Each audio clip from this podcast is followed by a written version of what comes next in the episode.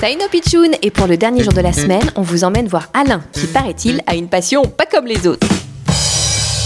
Salut les Pétchounes et bienvenue chez moi dans les Vosges. Venez voir, je vais vous montrer ma dernière construction dans mon atelier. Oh, partout Tatis, vous avez recréé le village d'Astérix en miniature avec des allumettes Eh oui, les allumettes, c'est ma passion. J'ai déjà construit la Tour Eiffel, l'Arc de Triomphe et là, le village d'Astérix au grand complet. Mais oui, je vois même la maison du druide, l'arbre sur lequel on attache le chanteur qui chante faux, la maison du chef. Dis donc, vous êtes sacrément doué Alain. Mais qu'est-ce que c'est que ça dans les maisons? Dans toutes les maisons du village d'Astérix, il y a des meubles, des lits, des draps, des tables, des assiettes, des couverts, jusqu'au sanglier posé dans le plat. J'ai tout reproduit à l'identique. Mais combien vous avez utilisé d'allumettes pour le village? 425 000 allumettes, ma grande.